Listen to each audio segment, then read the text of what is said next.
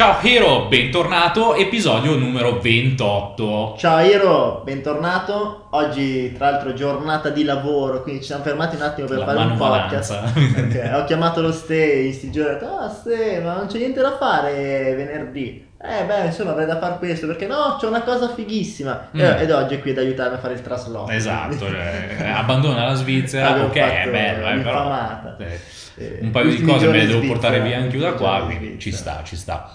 Allora, quindi episodio 28, tra l'altro snocciolati uno dietro l'altro, ridendo e scherzando, siamo partiti a inizio, barra fine agosto, non Agosto, ricordo, sì, sì, però eh, cioè, un bel po' di puntate sono state tirate 28 sono fuori. un bel numero, una settimana. E inizialmente ho detto, "Mm, ce la faremo per costanza, invece vabbè, ci siamo. Vediamo Svizzeri, siamo stati svizzeri proprio su questo. Vediamo se anche i nostri ascoltatori hanno costanza. Sì, no, eh, in effetti avevamo fatto tipo un piccolo Eh, sono sondaggio per comprendere. dai, sono quasi tutti effetti. allineati. Beh, Sì, di cosa parliamo oggi, Ste? Oggi eh, riapriamo una cosa che avevamo fatto un po' di tempo fa e quindi sarà l'episodio, diciamo, numero 2 del domande e risposte. Domande e risposte. Perché capitano spesso eh, alcune domande ricorrenti, Esatto. quindi non- magari su una singola domanda non riusciamo a fare un intero podcast perché non si può argomentare per eh, tot tempo, però si può fare un eh, agglomerato di, Esatto. di domande alla quale andremo a rispondere. Questa è una di quelle.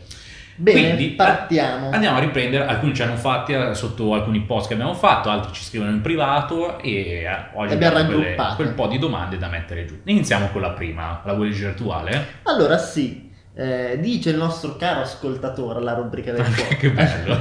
Allora, a parte gli scherzi, questo è interessante. Quando, parlando ad amici e conoscenti di investimenti, vedo muri di ignoranza, dopo 5 minuti cambio discorso e chi se ne frega. Ma quando si tratta di familiari, il discorso cambia. Mi fa male non poterli aiutare a migliorare la loro situazione finanziaria, soprattutto eh, a persone che magari hanno diversi capitali fermi sui conti correnti e sono persone con cui eh, passi i momenti migliori della tua vita, ma hanno insomma una mentalità tradizionale, quindi eh, non sono persone aperte agli investimenti. Quando gli parlo di investimenti, magari queste reagiscono anche male. Eh, insomma, co- come si può fare ste a farli cambiare idea?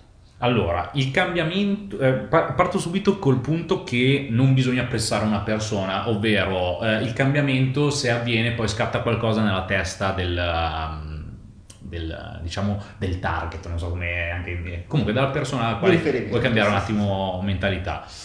Questo perché? Perché mh, sul- sulla struttura mondiale, proprio a livello eh, sociologico, le persone le possiamo suddividere in due grandi categorie. La categoria dell'investitore, nel quale all'interno eh, possiamo trovare qua nella community investiro diverse persone, ma la percentuale più grossa in realtà punta al risparmio, quindi la percentuale più grossa in questo mondo sono i risparmiatori, sono i cacciatori perché- di offerte, quindi, perché- eh, ma soprattutto tu vai in giro, quello che vedi di più è trova lo sconto, non so, tipo al supermercato, quest'altro, e siccome è capitato anche a me, ma lo vedo anche su altre persone, eh, c'è proprio questo gusto nel dire all'altra persona, ah, ho preso questo volo in sconto, ho risparmiato il 40%. Si fa quasi una asta al ribasso di quanto si è risparmiato. Questo, tra l'altro, se posso aprire una parentesi, è una situazione che va proprio contro alle- alla parte economica vera e propria, perché poi chi è che può andare a proporre questi sconti qua? I big del settore.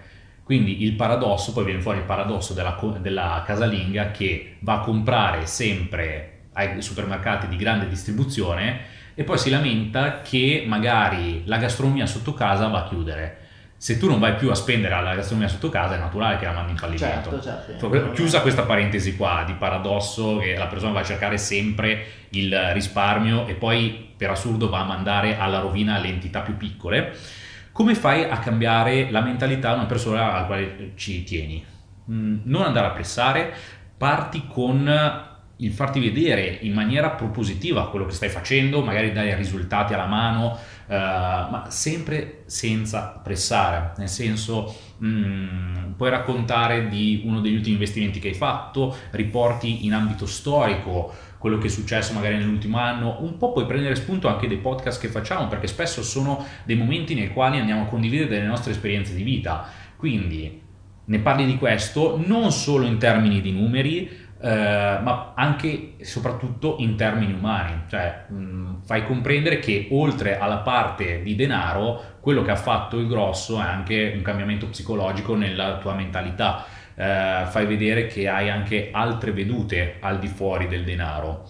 Facendo così ti devi dimostrare veramente appassionato di questo e devi trasmettere questa passione automaticamente, non tutti, perché di certo non riuscirai a prendere tutti, però buona parte delle persone a te care possono iniziarti a seguire o comunque a essere un minimo interessate a quello che stai facendo e magari chiederti qualche informazione su un possibile investimento, su una nuova opportunità che sta uscendo e così via. Io la vedo così.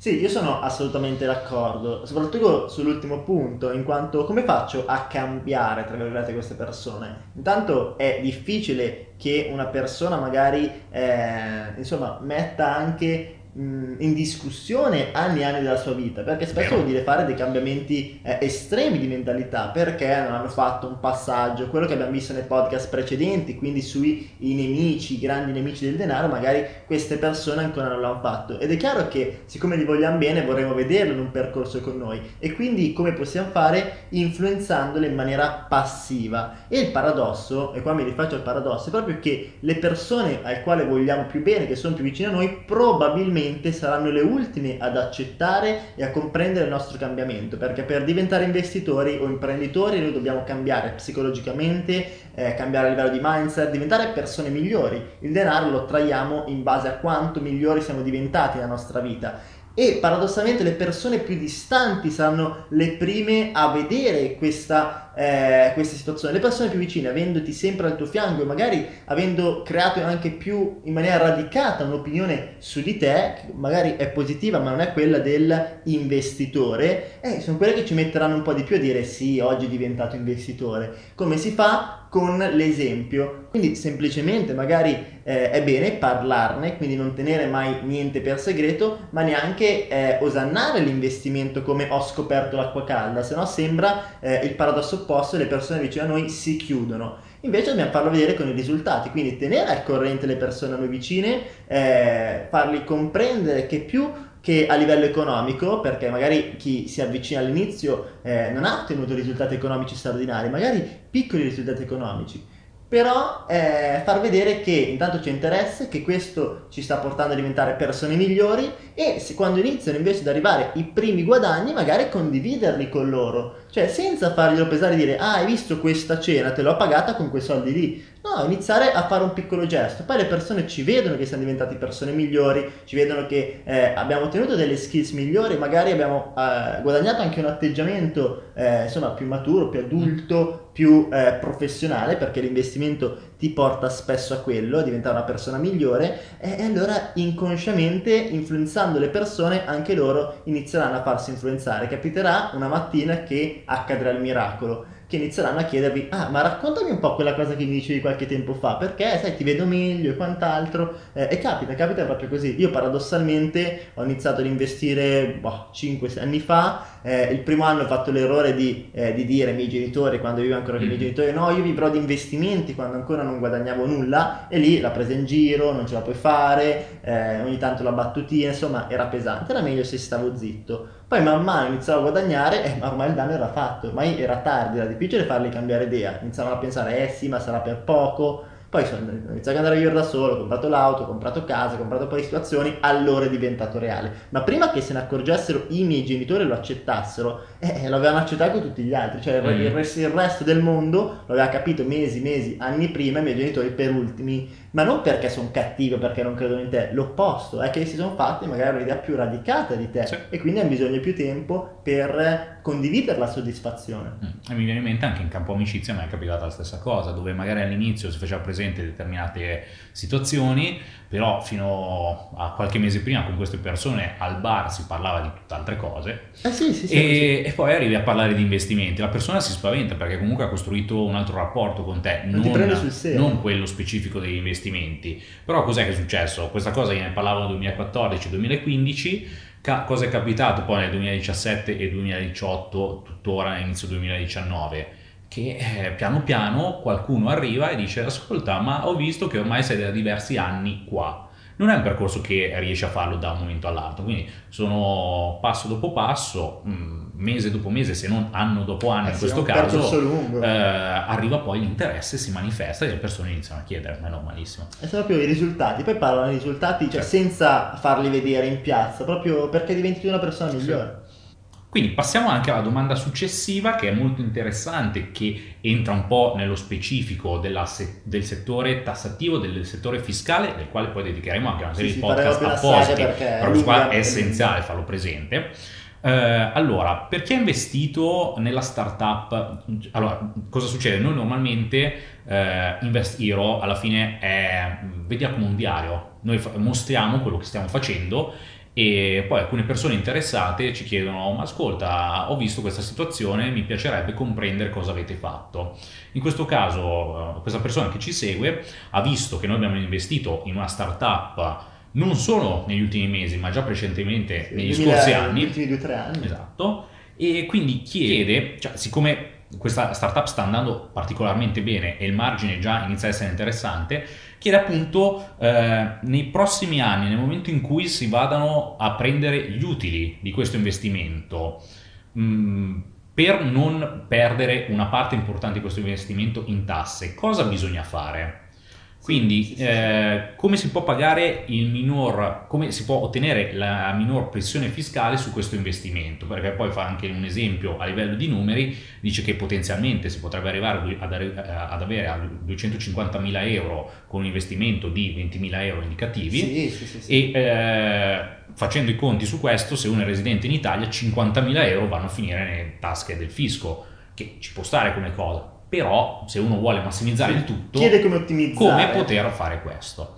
Partendo dal punto che la parte tassativa e fiscale eh, avrà una mm, sbominatura a sé, mettiamola così, per rispondere a questo a me viene anche mm, abbastanza sulla buona da dire se un investimento ti ha portato ad un ROI così alto, lasciare anche 50.000 su 250 partendo con 20.000, dai, la puoi far passare come cosa, nel senso eh, ti può non pesare, però a monte di tutto ciò io mi ritrovo con una situazione particolare, ovvero eh, da diversi anni, siccome non, eh, non abito più in Italia, non sono residente in Italia, in quanto sono quasi sempre in giro per il mondo, eh, ho iniziato a comprendere dove potevo rendere la mia mh, residenza fiscale migliore per evitare di pagare uno sproposito in tasse.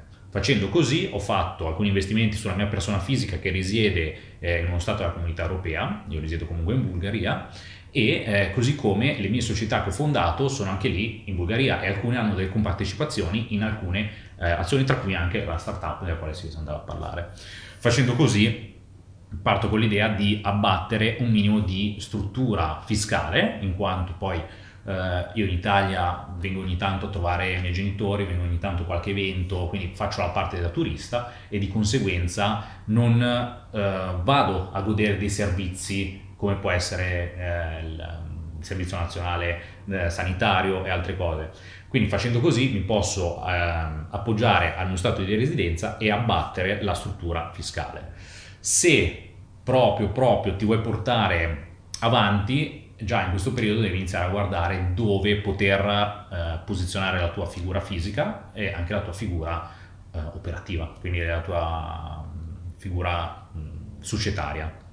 Come sì, ovviamente sempre eh, comprendendo prima se è lo stile di vita che veramente ti interessa, perché Sì. molti magari guardano solo le imposte, però magari gli piace l'Italia, gli piace il paese o hanno affetti in Italia che non vogliono abbandonare e quindi cioè- in quel caso non si può fare. No, chiaramente. ah, su quello non lo puoi fare e eh, niente, e incassi la questione dicendo devo pagare il 26%. Che ci e- sta, eh, rispetto che, che comunque è situazioni fa- va bene. assolutamente è fattibilissima come Come cosa. poi immaginato, quindi che ci aspettiamo interessante. Mm. Eh, io sono abbastanza d'accordo su questo aspetto, nel senso che ne parlavamo proprio qualche giorno fa, io mi sono organizzato in maniera abbastanza simile. Come sai, ho diverse situazioni, ho una società che organizza i miei investimenti all'estero, che quindi la mia holding estera, eh, e una parte delle quote l'ho ceduta, l'ho, l'ho acquistata con la mia holding estera, una parte con la mia società italiana eh, e una parte sulla mia persona fisica. Cosa è successo? Che adesso magari supponiamo che io abbia facciamo a titolo di esempio 30.000 azioni di questa società, bene 10.000 sulla persona fisica, 10.000 sulla holding internazionale e 10.000 sulla società italiana. Questo e ci auguriamo se un domani dovessero arrivare ai risultati che ci aspettiamo, vuol dire avere magari 150.000 euro sulla società italiana che li utilizzo per fare investimenti o per ricapitalizzare la società, una parte sulla mia persona fisica che sono i soldi che posso destinare anche alla vita, quindi che posso spendere, insomma, eh, che mi posso godere, una parte invece sulla holding estera che è quella che in questo momento gestisce i miei investimenti internazionali. Poi magari, visto che è una domanda che spesso qualcuno mi fa, quando parleremo e faremo la saga del, della fiscalità, raccontiamo un po' anche come siamo strutturati, i danni che abbiamo fatto, mm, i casini sì, che abbiamo combinato che ne abbiamo fatte di ogni che sconsigliamo eh, per poi arrivare ad avere un'organizzazione che ha un senso col crescere dei fatturati chiaramente. Quindi io l'ho organizzata così l'ho divisa per tre secondo me ci sta per quella che è la mia idea di business eh, e te dovresti comprendere, magari chi ci ha fatto questa domanda, se l'interesse è eh, nella propria vita all'estero, perché magari si vede in Spagna, perché ama la Spagna, allora crea una struttura magari alle Canarie che si sta abbastanza bene, oppure in altre località. Eh, ebbene, ci sono stati in cui si può pagare zero di... Io ero in Svizzera, pagavo lo zero di capital gain, adesso sono in Italia, anche io sono sottostato al 26. Eh, insomma, ogni regione, ogni stato ha le sue dinamiche, però vanno viste partendo da un'analisi su se stessi, cioè troppo spesso si guarda solo l'imposta. Assolutamente, che non è il tutto, devi guardare il complesso. Sulla domanda successiva è molto interessante, rapida, veloce e indolore. Uh, ovvero, spara. Che progetti futuri avete per Invest Hero? Eh beh, semplice più o meno, nel senso che... No, ma nel senso che era corta rispetto a tutte le altre un po' più articolate. Allora, prima era un bel poema, sì, eh, questa piace, qua è più diretta. Eh? E quindi va... Che progetti abbiamo per Investiro? Eh che progetti abbiamo, Ste? Che progetti abbiamo? Cosa combineremo qua? Investiro è nato veramente per creare un ecosistema dove l'investitore mh, si possa trovare a suo agio, nel quanto a, avete visto anche voi che eh, uno si ritrova un po' scomodo, parla con amici, familiari, parenti e tutti vanno un po' a remare contro. Invece in questo ecosistema tutti si può eh, parlare liberamente. Sì, un ambiente protetto per chi inizia e per chi è già investitore. Poi ci faceva piacere andare a condividere le nostre esperienze per uh, tornare utili a qualcuno, così il titolo in titolo totalmente gratuito. Però Investiro, andando avanti, abbiamo visto che molte persone della community vorrebbero iniziare delle attività con noi. Sì. Quindi stiamo cercando di prendere questa richiesta e eh, creare uno strumento apposito per poter dare una mano anche alle persone che vogliono collaborare con noi per creare una, no, anche una struttura societaria insieme, un uh, progetto mh, mm, più ampio di una singola community come questa. Sì, sì, investire diciamo che eh, inizialmente è andato molto a caso, ormai lo sanno tutti, sì. Eh, poi però a me si lì metto, cavolo, la gente ci segue, la gente è interessata, eh, è interessata a quello che facciamo, a quello che combiniamo, i nostri errori, i nostri successi e a dove investiamo. E questo è interessantissimo, infatti riceviamo, penso che abbia ricevuto 20-30 messaggi di persone che ci dicono, cavolo, ma come faccio ad investire in questo, mi aiuti te, posso investire con te? E quindi da qui è nata l'idea, cavolo, le persone ci seguono, sono interessate ad investire, vogliono davvero migliorare, come possiamo fare? per darli sempre di più? Eh, intanto continuare questi podcast, questi podcast sono a titolo completamente gratuito e ad oggi sono il miglior corso che esiste in Italia sugli investimenti, quindi goditelo, tu che ci ascolti, godetevelo e eh, continuare, quindi continueremo a fare formazioni su questo aspetto, creeremo una community sempre più affiatata per dare alle persone sia che iniziano che gli investitori che sono già eh, in essere, quindi già investitori professionisti, di trovare eh, un ambiente in cui si sentono a loro agio eh, e dove possono trovare informazioni di qualità, perché spesso la differenza la fanno le informazioni di qualità. L'altro giorno parlavamo con degli amici che hanno appena investito in un ETF perché eh, ci ha raccontato come secondo loro la situazione futura potrebbe andare in determinate direzioni, ha detto cazzo figo, lo faccio anch'io, lo posso fare e l'ho comprato anch'io. Vedremo di questo magari lo approfondiremo sul gruppo nei prossimi giorni, però è una cosa interessantissima, cioè le persone, le informazioni, quindi la community continuare a dare informazione gratuita e poi cercare di andare incontro a tutte quelle persone che vogliono iniziare un percorso più pratico con noi e quindi stiamo strutturando alcuni strumenti, stiamo ragionando su alcuni aspetti e presto, già anche molto presto, ci saranno delle novità eh, veramente esplosive, nel senso che rivoluzioneremo completamente Investiro, lo renderemo sempre più pratico e daremo l'opportunità sia a chi inizia sia a chi è già investitore di far parte in maniera proprio pratica di questo progetto e di iniziare anche a monetizzare insieme a noi. Ecco, sì, dai, sì. No, accen- proprio si andrà a collaborare insieme. Accenniamo questo, poi nello specifico ne parleremo nei prossimi mesi, però ci siamo, insomma, stiamo esatto. aspettando un po' eh, che si maturi la community mm. per mm. poi esplodere tutti insieme. Comunque già oggi è una delle community di investitori più grandi d'Italia. Cioè, verissimo, verissimo, nel quale si fa formazione gratuita, ma soprattutto ra- ampia informazione, che è la cosa più importante. Altra domanda interessante, che potrebbe riprendere un po' il concetto di una delle precedenti, eh, siccome io mi occupo anche di tax planning internazionale, quindi andare a comprendere qual è la situazione migliore per la tua società, per... Um, per abbattere il regime tassativo, eh, stando comunque nella legalità, eh, mi capita spesso persone che mi vengono a chiedere, ok, io sto avviando il mio progetto, sto avviando la mia società, voglio comprendere dove aprire, perché se apro qua in Italia mi vengono segate le gambe con la SRL o dei costi di gestione troppo alto, queste cose qui. Quindi è questa proprio la domanda. Dove apro la mia struttura societaria per cercare di rendere il più leggero possibile la pressione fiscale? Allora, qua dobbiamo fare a monte un piccolo, una piccola premessa non aprire nulla prima di aver incassato qualcosa. Cosa si intende? Siccome noi l'abbiamo già provato anche sulla nostra pelle, abbiamo detto, ah cazzo, questo progetto cioè, qua ne, è... Ne sì, abbiamo combinato di tutto, noi siamo partiti, io ricordo, nel 2014, qualcosa Mm. del genere, abbiamo fatto dei danni straordinari, siamo partiti dicendo, cazzo, questa, questa idea è fighissima, funzionerà sicuramente, non possiamo aprire l'Italia, allora abbiamo Olanda, Malta, le abbiamo provate tutte, Sì, speso sì. un'infinità di soldi e poi il progetto sì è andato, ma se stavamo in Italia risparmiavamo. No, esatto, esatto, Perché un esatto. costo che ha una struttura seria. Ah, assolutamente sì. Allora, il, il punto è, uno, avvia, nel senso fai partire il tuo progetto e vedi un po' come va, perché magari non, non andresti neanche a ROI eh, con quello che stai facendo, da lì capisci che cosa fare. Mm, anche qua ne parleremo nello specifico nelle- negli episodi sulla fiscalità. Devi solo sapere che eh, se stai avviando il tuo progetto così a inizio anno, hai tempo fino al 28 giugno prima di spostare la tua residenza al di fuori del territorio italiano. Questo è interessante perché se stai ehm, ricevendo dei redditi su, su questa prima parte dell'anno, poi comunque puoi riuscire ad adattare un pochino la situazione.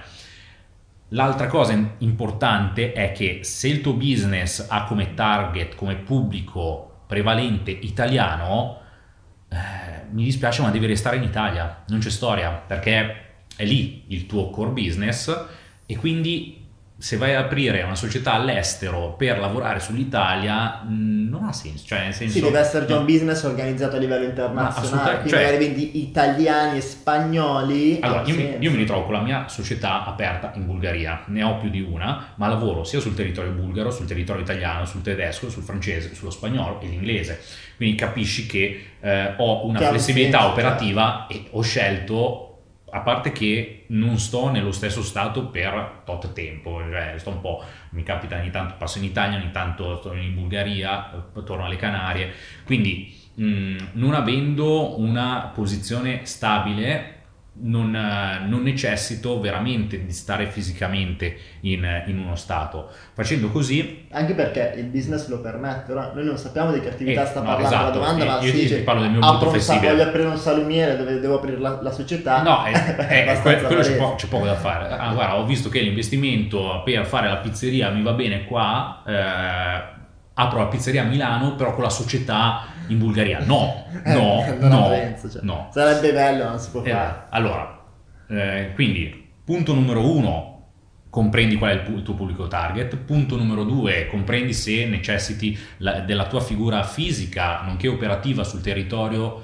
eh, italiano e inizia a fare delle prove. Da lì capisci cosa fare. Poi nelle puntate specifiche sulla mh, fiscalità parleremo delle varie strutture italiane, quindi dalle strutture personali a quelle di capitale, le varie SRL, SPA, e poi passeremo anche a quelle estere per comprendere un attimo dove muoversi. Sì, sì, Però prima, è- prima inizia a portarti a casa qualcosa e poi ti preoccupi come Cioè, giustificarli. parti, vedi come va, spingi al massimo, non preoccuparti del fatturato. Quando inizia ad esploderti il business tra le mani, ma veramente perché pensavi di fatturare 50.000 euro, se è 200-300.000 euro, ok, in quel momento ragiona se il business è un business mordi fuggi, allora probabilmente non è neanche la pena andare a strutturare una struttura complessa, ma ne crea una più smart. Se invece è un business duraturo, allora nell'anno successivo, anche nell'anno in corso, inizi a ragionare su questa cosa. Ma spesso molti fanno l'errore, eh, o comunque sentiamo un sacco di persone che ci chiedono eh voglio iniziare però in Italia so, ho sentito che si spende tanto in realtà in Italia se si fa una pianificazione fiscale può avere un senso può essere vivibile si può fare però serve una certa cultura fiscale eh, però che ci chiedono eh, guardi vorrei aprire all'estero perché in Italia? Allora noi gli chiediamo sempre bene ma quanto pensi di fatturare quest'anno ma sono appena partito 20-30 mila euro. Cazzo, stai in Italia, 20-30 mila euro, fa un po' stentare, fa il regime dei minimi. Fai il cazzo che è, ma cosa apri fuori che ti costano 10 mila euro soltanto per la residenza, no, una casa, stare? Cioè, non ha senso. Ma anche perché poi eh, per la pianificazione fiscale fatta ad hoc eh, devi pagare dei, degli specialisti consulenti fiscalisti che hanno dei loro costi, cioè hanno dei loro costi. E eh, il più delle volte queste domande vengono fatte alle persone che sono agli inizi che hanno anche capitali ridotti che non possono permettersi determinate consulenze. Noi abbiamo perché... speso, io facevo il calcolo, penso che negli ultimi anni 30.000 euro di consulenti fiscali, sì, cioè sì, una sì, cosa sì, incredibile. solo consulenze, eh, senza questioni di no, no, comprendere apertura società, quanto costa il notaio, no, per solo 40, consulenza sono state spese queste cifre qui. Quindi eh, tra l'altro, poi e nelle poi, puntate di fiscalità ringraziateci perché vi, st- vi, stiamo, tra virgolette, non risparmiando 30.000 euro perché poi li spenderete qualcosina, però magari non arriverete a spendere come noi 30.000 no, euro, ma 10.000 una, una perché avete già un'idea già su dove e cosa già evitare il 70% delle cazzate che abbiamo sì, quest'anno va bene.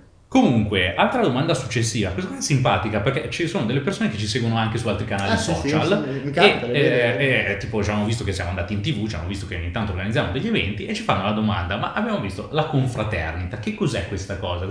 da dove è uscita? Perché esiste? Eh, la confraternita è un po' eh, l'alter ego di investire sotto un certo punto sì, di vista. È, è, più fisica come cosa. È più fisica eh, ed è accessibile un po' più target, tra virgolette. Nel senso, la confraternita che cos'è? È un evento che noi da 20 mesi, più o meno, più o meno da 20 mesi organizziamo a Milano, l'abbiamo fatto a Roma, insomma spesso in Italia comunque, eh, dove invitiamo amici, imprenditori, liberi professionisti, investitori, eh, freelancer, start-upper eh, è una serata in cui beviamo, mangiamo qualcosa, eh, stiamo insieme, ognuno racconta quello che fa, quello che cerca e eh, insomma quello che può offrire alla comunità e poi successivamente nasce il networking. Come è nata? È nata in maniera molto semplice, eravamo tra amici, stai sempre in giro, io sono sempre in giro, altri amici sono in giro per l'Europa, sono sempre occupati e mi hanno detto cazzo ma troviamo il modo una volta al mese, un giorno al mese di esserci tutti ed aggiornarci. Ed aggiornarci perché? Perché come in investiro, se magari una persona, un altro imprenditore ha già fatto dei percorsi, è già arrivato agli step in cui voglio arrivare io, oppure ha già fatto degli errori che vuole condividere con me, andiamo tutti più veloci. E nasce con quell'obiettivo. Quindi è nato che eravamo 7-8 amici imprenditori, amici che hanno dei fondi, amici che hanno delle start-up,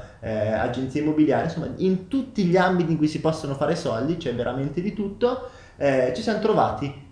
Poi l'evento è stato talmente figo e il valore aggiunto talmente importante che ognuno ha iniziato a parlare con persone che reputano di valore che possono contribuire alla community. E così oggi, una volta al mese, siamo 60-70 persone tra investitori, imprenditori, freelancer, di tutto, che sono interessati o anche dipendenti che sono appassionati a questo mondo e cercano un mentore, comunque delle idee. Sì, cercano cioè, una via di fuga da, da, quello che stanno facendo continuamente. Sì, magari qualcuno si chiede, ma io come faccio a partecipare? Intanto se stai ascoltando questo podcast vuol dire che già l'evento probabilmente fa per te perché o sei un investitore o una persona in cerca di opportunità e niente, per eh, partecipare basta che cerchi la confraternita su Facebook e ti iscrivi e basta. Insomma, sì, quando, quando c'è l'evento arriverà la notifica. Non ci sono ci... costi, non c'è nulla, è un modo eh, per eh, fare Vieni lì, si paga il cocktail basta. e si fanno due chiacchiere. Prendi quanti cocktail vuoi, no. paghi ogni cocktail. È la nostra società di volontariato, mm. dai, la nostra sì, onlus sì. imprenditoriale. Sì, è il, si, il circolino. Eh, il circolino degli imprenditori. Sì, bello. Eh, e... Tipo i combattenti sembra il circolino, quelli che si prendono il, il bianchino cazzo a 70 sì, esatto, anni. Esatto. Con un'età totalmente differente, perché anche quella era nata come idea. 20-30 anni siamo, sì, sì. Eh, tutti giovincelli. Eh, vabbè, comunque. Altra domanda prima di andare in chiusura, che tra l'altro abbiamo superato, ormai vedo la mezz'ora di registrare. E alla fine ci, ci perdiamo sempre a chiacchierare. E, ehm, allora, una persona che agli inizi chiede, ma secondo voi è meglio che mi vada a focalizzare su eh, investimenti che mi diano un capital gain o un qualcosa che mi possa dare un cash flow, quindi una ricorrenza mensile mm, e non un qualcosa di una tantum. Eh, anche qui, dal mio punto di vista, la risposta è dipende. Dipende da che cosa? Dalla tua mentalità, dalla tua forma mentis eh, che ti fa sentire meglio. Allora, da una parte il, il, capital gain è interessante perché a singola operazione puoi trarne subito beneficio. Il più delle volte il cash flow, eh, invece, mettere a rendita qualcosa, cercare una ricorrenza, può richiedere un, un periodo di, di rodaggio non indifferente. Quindi io sono sempre del inizi, provi, fai 50-50, vedi qua con quale dei due ti trovi, uno più a tuo agio, due ti senti più portato e su lì ci inizia a marterla la testa. Non ti posso dare una risposta diretta, vai subito di qua sul eh, capital game perché non ti conosco direttamente come persona, come eh, tue caratteristiche a livello psicologico nei modi di fare, però provale tutte e due veramente, tieni una parte dei tuoi capitali, li investi sulla parte di capital gain e un'altra sulla parte di cash flow e da lì vedi quali risultati ottieni, vedi con quale dei due ti senti più a tuo agio e eh, inizi a lavorare, a focalizzarti su quello, quindi provi e vai.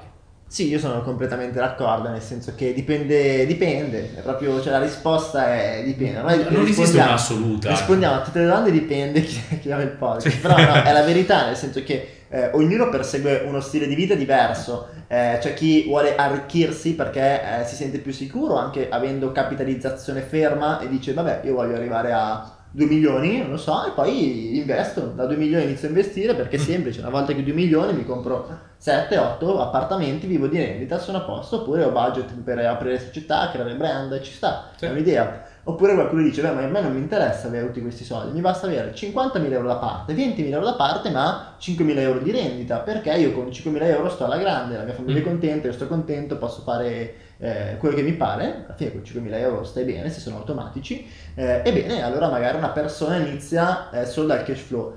Personalmente io ho fatto il contrario, cioè quello che dicevamo all'inizio, io sono partito solo dal capital gain e questo è il mio primo anno in cui metto a rendita. Okay. È il mio primo anno in cui metto a rendita nel senso che ho fatto i primi quattro anni, a, visto che sono partito col capitale zero, a lavorare sul mio capitale, cioè a fare investimenti magari anche più rischiosi o aprire società che eh, sapevo essere magari mordi e fuggi, quindi che ti permettevano di eh, capitalizzare tantissimo perché lanciavi una campagna di affiliazione oppure un, e- un e-commerce che sfottava un trend, eh, ma poi sapevi che sarebbe finito, però ti faceva fare un sacco di capitale. E lì vai a ragionarci perché se vuoi creare un e-commerce, magari se parliamo l'ambito digital, che sai che duri, punti su una nicchia evergreen, magari ci metti più tempo a posizionarlo, sì, ma poi una rendita completamente. Mentre alcune nicchie, come quelle che abbiamo scalate noi, tu parti per sei mesi fai un sacco di soldi, ma poi muore, non la caga più nessuno e sono delle scelte, perché comunque il tempo impiegato è lo stesso, mm. per da una parte trovarti tanti soldi e più niente in mano, dall'altra trovarti magari meno soldi ma una rendita, uguale con gli investimenti, cioè lo sforzo per comprare una casa e rivenderla, quello per comprare bene una casa e metterla in affitto o fare sublocazioni, insomma varie dinamiche per avere rendite immobiliari, è lo stesso lo sforzo. Quindi bisogna fare una scelta, bisogna capire quello che si vuole dalla propria vita, dal proprio stile di vita, eh, in base anche all'età, spesso questo cambia, eh, e poi iniziare a perseguire una strada magari anche ibrida. A me l'idea ibrida piace, eh, però per come sono io, che non voglio lavorare sul cash flow, ma investire a livello di cash flow, ho detto, beh, faccio prima un bel po' di soldi o comunque una, una cifra sostanziale di denaro per poi metterla a reddito perché è più semplice. Mm. Perché quando hai un po' più di soldi puoi permetterti anche paradossalmente di comprare una casa a un prezzo leggermente superiore perché tanto va bene, sì, sei disposto a farlo. Eh, è diverso, cioè cambia completamente. Quindi io preferisco perdere in questo momento un po' più di tempo per fare capital gain e poi investire magari anche a un prezzo superiore in cash flow mentre magari qualcuno preferisce l'opposto. Eh, io sono fatto così, insomma, ho preferito prima mettermi al sicuro, al riparo, perché per me la certezza più che dalle rendite viene da, o da parte x migliaia di euro, e va bene, però è proprio personale, proprio anche quando parliamo del termostato finanziario, tu mi dici io sotto questa cifra, magari non so, 20, 30 mila euro, eh, mi sento in difficoltà, uno può dirti, no, io sotto 500 mila euro sono in difficoltà, uno può dirti, a me che ho in banca 2000 euro e basta, ma ho 5.000 euro di rendita, mi fa felice, non me ne fotte un cazzo, va bene. Mm-hmm. Mentre qualcuno può dirti no, preferisco avere poca rendita ma tanta liquidità. Eh, bisogna sentirlo e per sentirlo bisogna provarlo. fai A me e prove. viene in mente proprio quello che dicevi tu sul eh, il capitale emotivo, cioè Sì. sotto un certo punto di vista anche qui è sperimentare. Sì, devi continuare a provare, e l'avrò detto, lo continuano sempre a dire, prova, sbaglia, sbaglia meglio, cioè è alla base del- della crescita sulla parte della vita, non solo su questo, ma anche in campo di investimenti. E se magari prima fai una riflessione così eviti di lanciarti subito a capofitto perché un tuo amico oppure in un podcast hai sentito cavolo investire in immobili per comprarli e vendere figo lo faccio anch'io quando magari invece la tua vita è o il tuo stile di vita ideale è avere immobili a reddito quindi perché lo rivendi, l'hai comprato Mhm. bene, metti in Esatto. affitto. Comunque, Bene, beh, abbiamo fatto una bella beh, carrellata oggi. Sì, piccola. assolutamente, abbiamo toccato diversi argomenti, speriamo di aver risposto, di essere stati di aiuto al maggior numero di persone e comunque eh, rinnoviamo gli inviti per entrare a far parte della community di, di Investiro, ne- ne- nella quale proprio parliamo di questi argomenti in maniera continuativa tutte le settimane, quindi troverai qua sotto, eh, a seconda della piattaforma che stai seguendo, il link per andare al sito oppure digita www.investhero.it ti iscrivi gratuitamente alla community e qui all'interno troverai tutti, tutti, tutti i contenuti su qualsiasi ambito del- degli investimenti. Quindi, Hiro, che dire, ci sentiamo al prossimo podcast e intanto ti auguriamo una buonissima giornata. Ciao ciao! Ciao!